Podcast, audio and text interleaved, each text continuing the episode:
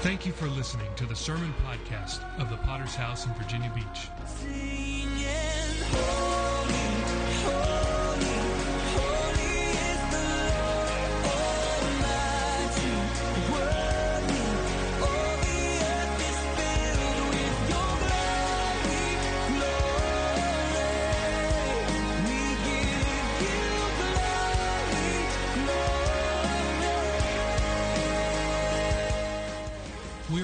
Church with a worldwide vision for winning souls, making disciples, and planting churches.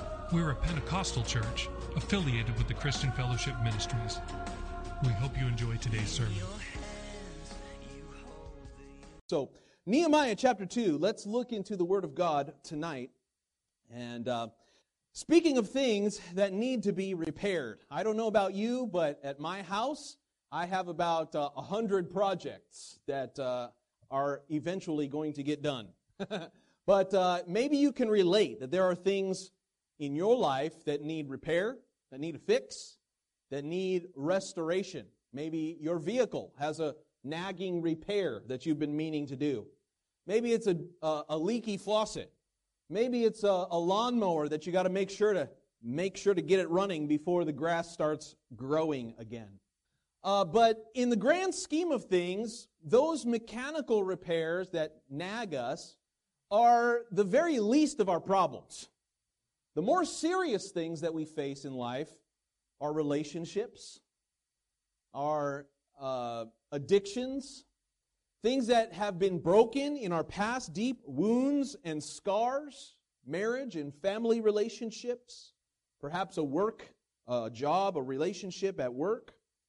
Uh, when we look around at our nation, uh, we also see that there is a desperate need for restoration, right? A deep divide in our culture that seems to only get worse and not better. Our nation needs repair, our city needs repair, uh, and what is painfully obvious tonight is that uh, political parties aren't going to fix that. Uh, no president or senate or or Congress is going to, or even a, a stimulus check, that's not going to bring us back together. And uh, so, thinking about those things, I also was, as I mentioned, inspired by the Super Bowl win of the Tampa Bay Buccaneers. But I think most impressive of all, the lesson to take away, as I mentioned to uh, the men on our little group chat, was the power of a single individual to turn around an entire franchise. It truly is remarkable, and as I began to read a few articles about how a quarterback, Tom Brady, had an, a powerful impact on the team around him, I was truly impressed. Listen to this uh, article written on sportsillustrated.com. It says that on top of his impressive production on the field, Brady instilled a championship mindset on a team that, according to Bruce Arians, weren't big believers in themselves only a year ago. Here's the quote from the coach This was a very talented football team last year, but we really didn't know how to win. And when you bring a winner in and he's running the ship, it makes a total difference in your locker room. Every time we step out on the field, we came from behind, I think, two times by 17 points down. And I think the leadership that Tom Brady brings and his attitude that, hey, let's go play. It's never over until it's over. And we're going to win this thing somehow, some way. That attitude permeated throughout our whole locker room. His belief that we're going to do this, knowing that he'd been there and done it, our guys believed it. And it changed the entire football team. The week leading up to the big game, Tom Brady, uh, he was only there for one season, right? One season. And turned the ship around. The Buccaneers, they were a 7 9 team, turned them into Super Bowl champions. And listen to what they said. The night before the Super Bowl take, took place, when there was a lot of question marks still up in the air, does he still have what it takes? There was uh, one of the players on the team, Leonard Fournette, revealed that the night before the big game, Brady was sending out text messages to all of his teammates Do you know what the text message read? It said, We're going to win. We're going to win. And with that mentality, hearing that from a, a, man who knows what it means to win, that is what I believe propelled them to perform the way that they did and make it such a boring Super Bowl. It's, to me, inspired the idea that one man and his confidence and his leadership can inspire a whole team to a championship mentality. Now, we know Tom Brady, imperfect, has had scandals over the years, and we know. But at this point, who else can you compare him to? His great strength, just like Jordan back in the day, was not just his incredible talent, but it was, I believe, his ability to make everyone else around him better than they are and believe that they can do something that they couldn't believe before. That is exactly what we find in our scripture tonight. The story of Nehemiah is the story of a leader who inspires a nation to be restored.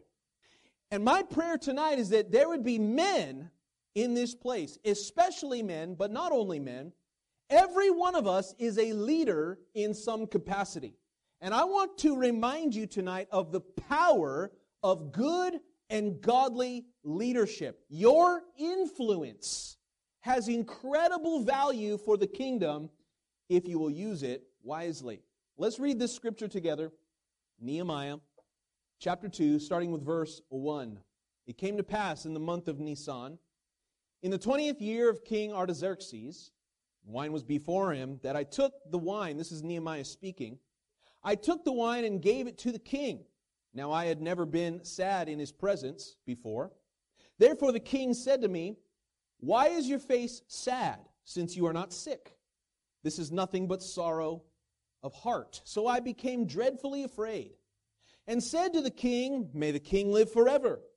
Why should my face not be sad when the city, the place of my father's tombs, lies waste, its gates burned with fire? So the king said to me, What do you request? I prayed to the God of heaven, and here's the crux of the matter tonight. Verse 5 I said to the king, If it pleases the king, and if your servant has found favor in your sight, I ask that you send me to Judah, to the city of my father's tombs, that I may rebuild it. This is a message I've titled Leaders restore. Let's pray, ask God's blessing tonight. Father, we thank you for the opportunity once again to gather in your house. Raise up in this place men of leadership, men of character, men of truth. Lord, a church that would lead our city and our communities. Lord, families and homes that would practice the leadership to bring restoration in our time and in our hour. We thank you for the opportunity that we have before us. Lord, let us not squander it. We thank you for all that you're doing in Jesus' mighty name. God's people would say, Amen.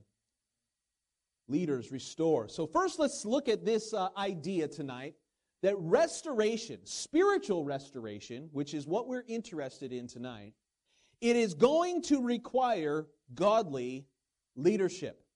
The reason that that is important tonight is we, it is easy for us to complain about everything that's broken, right? Is anybody here tonight? Is anybody awake?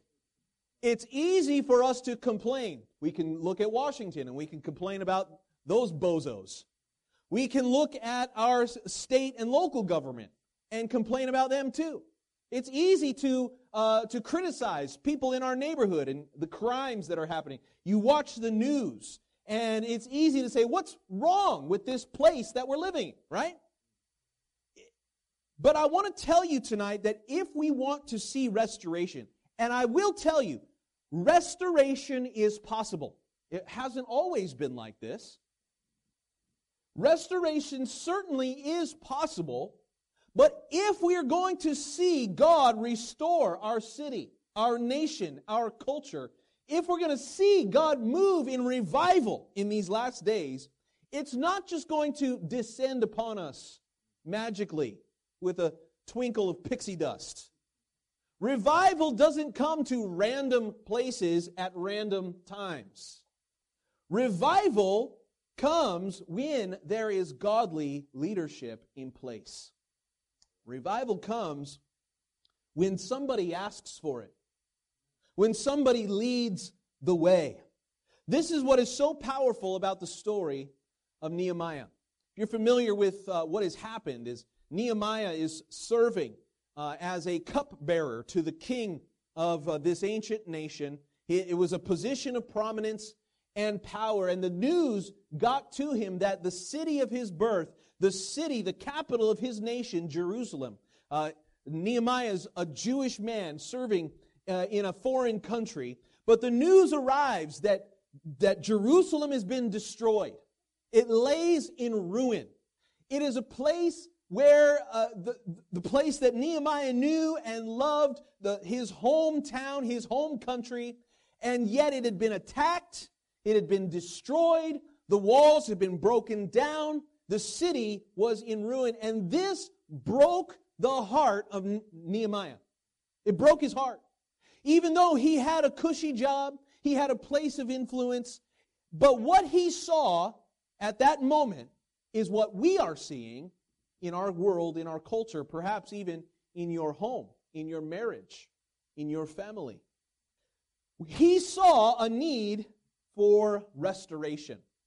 The first thing that is key to restoration is to have a healthy memory. In other words, if Nehemiah had no memory of Jerusalem as it was, how would he know that it needed to be restored? How could Nehemiah do this great task unless he could remember what Jerusalem was at one point? This is the problem with uh, so much of our culture is that uh, we don't know our history. We don't know what has happened before.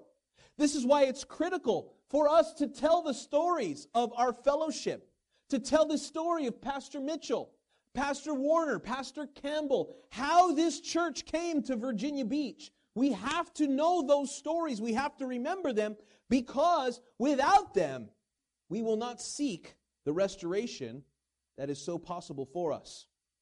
Something interesting that comes out of the Hebrew language, the, the, the Hebrew word for memory or remembering is the word zakar.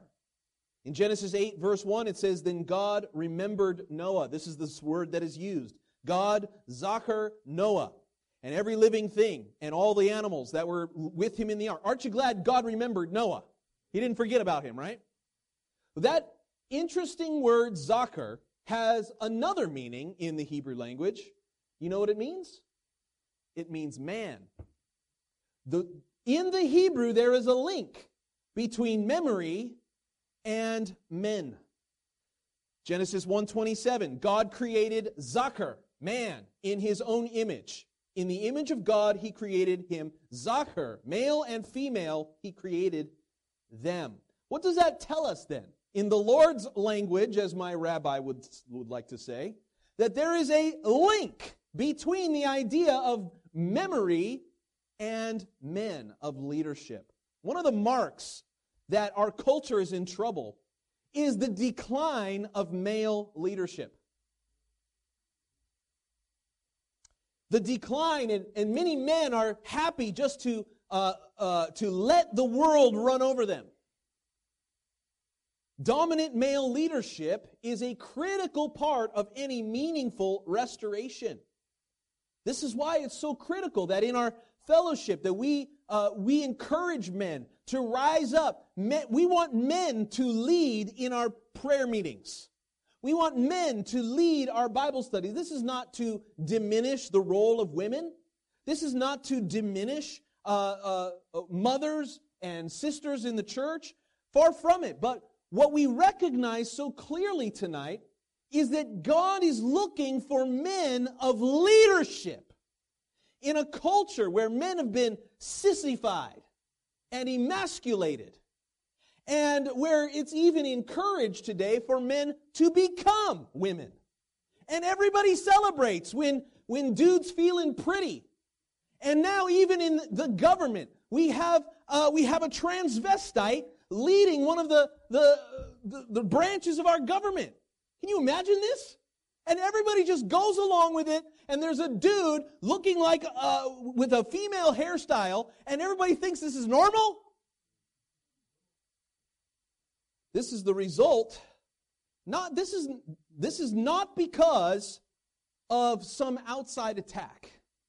I believe this is because the failure of men to rise up in leadership in the past few generations. This is what is so amazing about Nehemiah. He takes responsibility and he takes a chance to see restoration in his city. Let's look at the leader's risk. Because it was truly a risk for Nehemiah to, to approach the king in this way. It said that in verse 1 that he had never been sad in the presence of the king before. Therefore, the king said, Why is your face sad, since you are not sick? This is nothing but sorrow of the heart. So I became dreadfully afraid. Don't be mistaken tonight. For Nehemiah to approach King Artaxerxes in this way was something very dangerous. To approach him with a, uh, with a sad disposition. This was punishable by death. How many understand the king has enough problems on his own? The king is dealing with a thousand other things, and here comes droopy old uh, Nehemiah into his presence. I don't have pro- I don't have time to deal with your personal problems, Nehemiah. He could have been uh, uh, this. This was a risky thing for him to allow his uh, his care and concern for his home city begin bleeding out onto his face, so that it affected his demeanor on the job. And yet, uh, this is why he's so afraid. And even though he's afraid, it's amazing to me that Nehemiah makes a bold request. Despite his fear, he musters his courage to make a bold request. Listen to me tonight. This is what faith does. This is faith in action.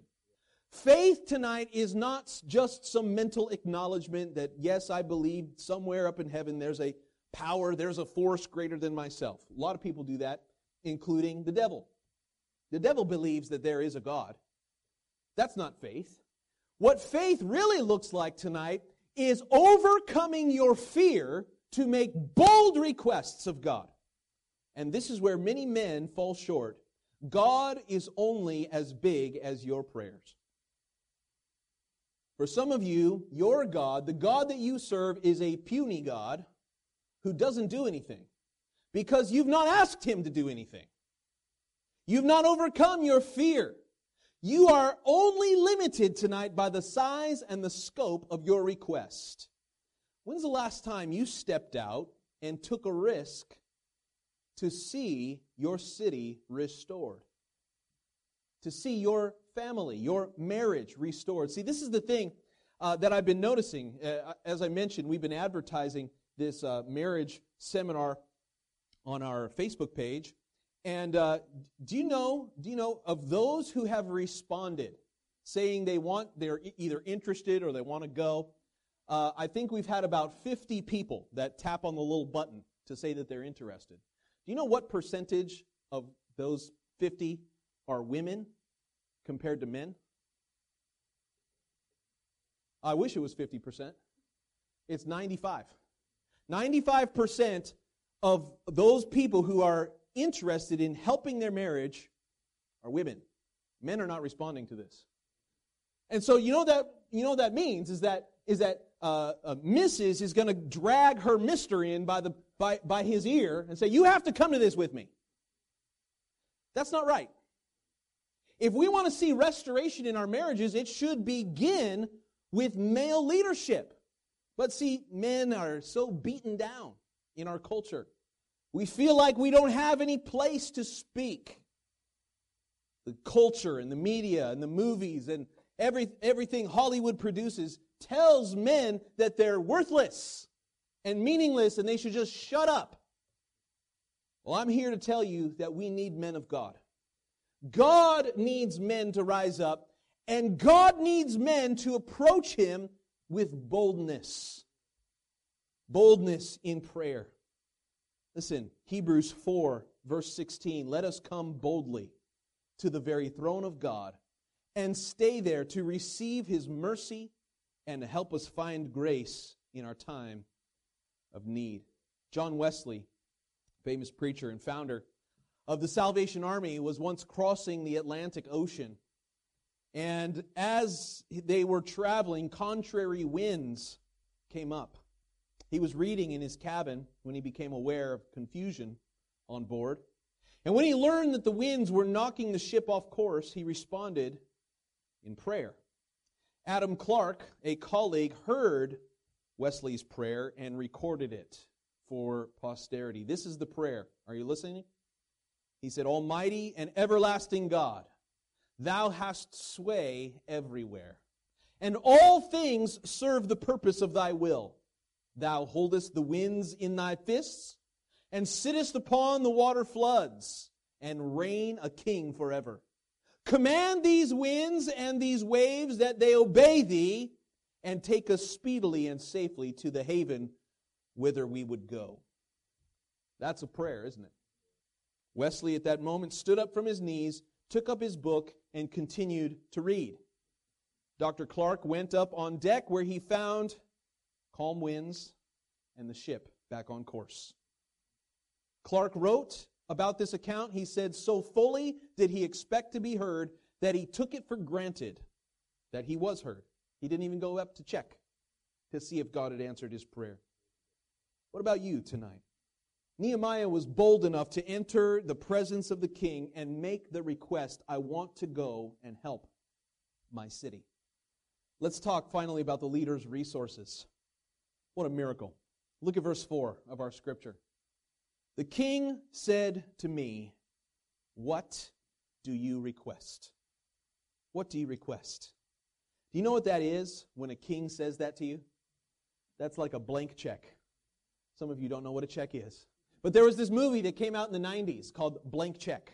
I remember a little kid, he somehow got his hands on, uh, Patrick's uh, nodding his head back there. A little kid got his hands on a check that was signed and made out except for the place where it said how much. Blank check. And uh, when, when he was able to put in any dollar amount he wanted, guess what? He put in millions and millions of dollars. This is what Nehemiah received from King Artaxerxes. Blank check. What do you request? I've been mentioning in recent sermons that uh, it amazes me how Jesus would approach people and he would ask them a similar question. Say, What do you want from me? What do you want? And even when it's very obvious, when it's a person who's blind and can't see, and Jesus walks up to the blind man and says, What do you want from me? Isn't it amazing? Jesus doesn't take anything for granted. He is testing to see oh, what it is that this person wants. Let me ask you tonight what do you want from the king? What do you want? What's amazing to me is that as King Artaxerxes uh, asks this question, Nehemiah answers with a plan that was already in motion. He has already thought about this. Look at verse 5. I said to the king, If it pleases the king, and if your servant has found favor in your sight, I ask that you send me to Judah, to the city of my father's tombs, that I may rebuild it. This is an incredible request. This is a request that is going to be very, very expensive. That he's going to not only give up his position as the king's cupbearer, nice cushy job, but he's asking the king, Would you fund me? Would you be my patron sponsor to send me back to Jerusalem? Would you equip me with supplies and workers and tools and animals to carry everything? Would you supply all of that so that I could rebuild my country? Now think about Artaxerxes. This is not his city, this is not his country. What benefit would he have from this? And yet, through the power of the bold request, Nehemiah leads a building party back to Jerusalem. And Nehemiah did something that they thought could not be done. In a, very, in a matter of only a very few short weeks, they rebuilt the walls of Jerusalem. I would encourage you to uh, do your homework, and read the rest of this book. It'll take you about 20 minutes. And read the story of how, uh, how Nehemiah travels back and he uh, y- puts in motion the, the resources that Artaxerxes per- puts into his hands. And he goes and he does what nobody thought was possible. With only a skeleton crew. And there was a tax that came against them.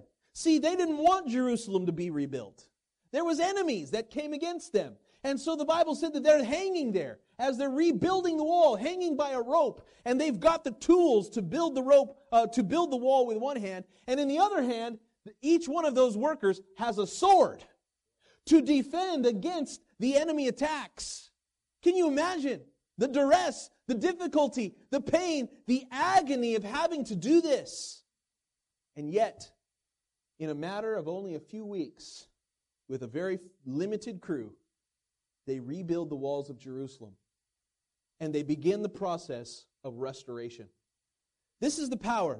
See, I think Nehemiah to us should represent something very similar to what Tom Brady did for the Buccaneers. With only a, a, a very limited amount of time, but an incredible amount of vision and confidence and boldness to say what needed to be said and inspire the people who followed him. That was all it took. I want to encourage you tonight. Listen, every person here, you are a leader of something. You are a leader of someone. If you don't lead anybody else, do you know that you are leading yourself? You have influence over yourself.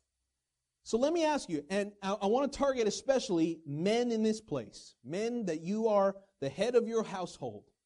You're making decisions, and God is going to hold you re- accountable for the decisions that you make in your home. Let me ask you, where are you leading your home and your family? To what end? To what goal? Some men are just meandering through life, bouncing off of events like a pinball, floating down the, like a tennis ball down the gutter of life never going anywhere. I uh, posted a message today on our sermon podcast. Today is Wednesday. We post a we post a sermon every Wednesday from the founder of our fellowship, uh, Pastor Wayman Mitchell. We call it Wayman Wednesday. And the title of that message was A Man That Was Going Nowhere. Speaking about Gehazi, servant of Elisha. And, uh, and, this was uh, one of the points that he made in his message is that some men, they are very busy with a lot of activity, but going nowhere. Like you're lost in a maze. Let me ask you, when's the last time you made a bold and confident decision to lead your family in the right direction? See, this is why, this is why when it comes to a marriage seminar, it shouldn't be 90% wives signing up for it. It should be 90% husbands. It shouldn't be that all the women of the church are leading all of the ministries. I'm grateful for faithful women. Some of, some of the women in this congregation do more than most of the men. I'm grateful for their, uh, for their tenacity, for their servants' hearts. But where are the men? When I look around in the prayer room, I see women in prayer room. I don't see as many men. Where are the Nehemiahs? Where are the, the men that are leading their church, their community, their home? Do you know that for a Jewish synagogue to even have a service, that they must have at least 10 men present? If they do not have 10 men present on a Sabbath celebration, they will not have service. They will send everybody home. If there's only nine men present, nine men who've had their bar mitzvah at age 13, they count anybody above 13 as a man. Listen to that, young, young men. And if 10 men are present, then they can perform their service. But if there are not 10 men, they'll send everybody home. You know, that's a good rule. There's a lot of wisdom in that. What that does is it tells men that they are valuable that they are needed, that they are necessary. Let me repeat that for the men here in this place.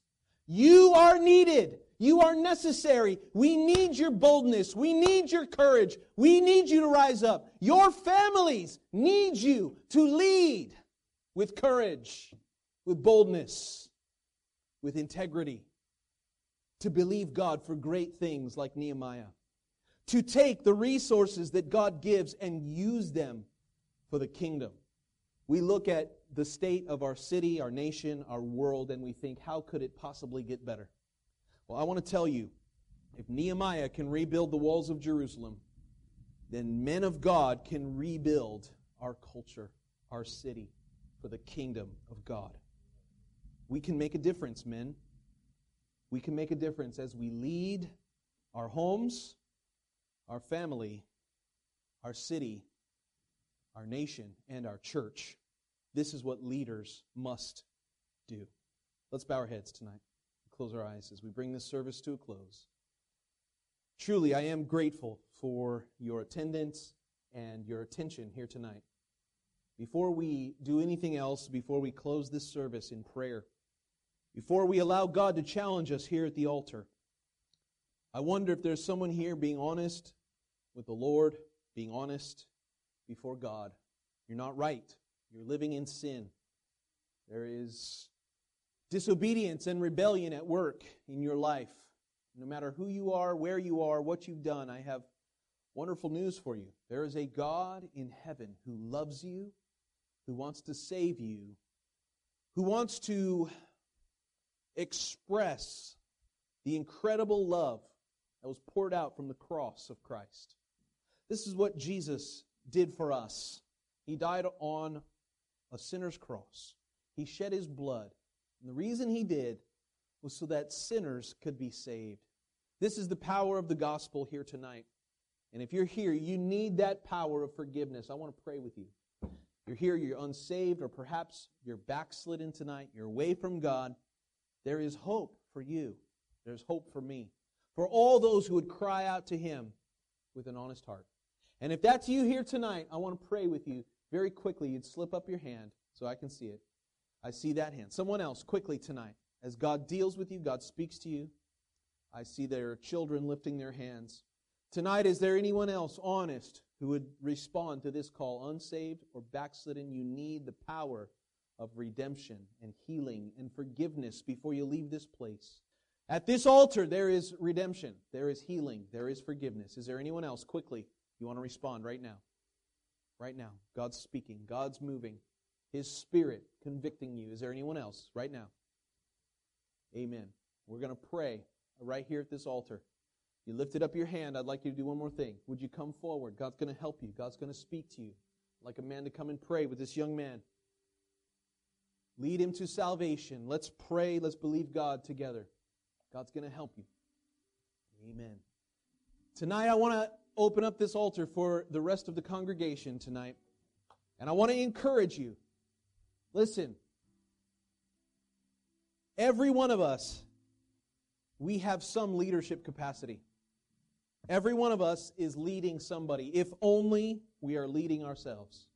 I want to pray for men here tonight. I want to especially pray for men who are leading their households, because you're going to need God's wisdom and strength. But I want to pray for everyone tonight that you have influence. Every one of us has some sphere of influence. You have people in your life that listen to you, that, that, are, that are influenced by your example and by your leadership. How are you using that leadership tonight? I want to open up this altar for prayer. We have to be people like Jeremiah who have a heart for restoration, to see the kingdom of God restored once again. Let's stand to our feet tonight. We're going to open up this altar for prayer. Let's allow God to deal with us and speak to us tonight. Let's believe God in this place for all that He's going to do. In Jesus' mighty name. Let's cry out to God right here at this altar while we sing the song of worship. From darkness. We thank you again for listening. Do you want to receive updates from our church in your inbox? Make sure to sign up at our website, vbph.org. If this message has been a blessing to you, would you consider supporting our ministry with a generous donation? please visit our website vbph.org and scroll down to find the Give button at the bottom of the page. We would be so grateful for your support. Until next time, love God and love people.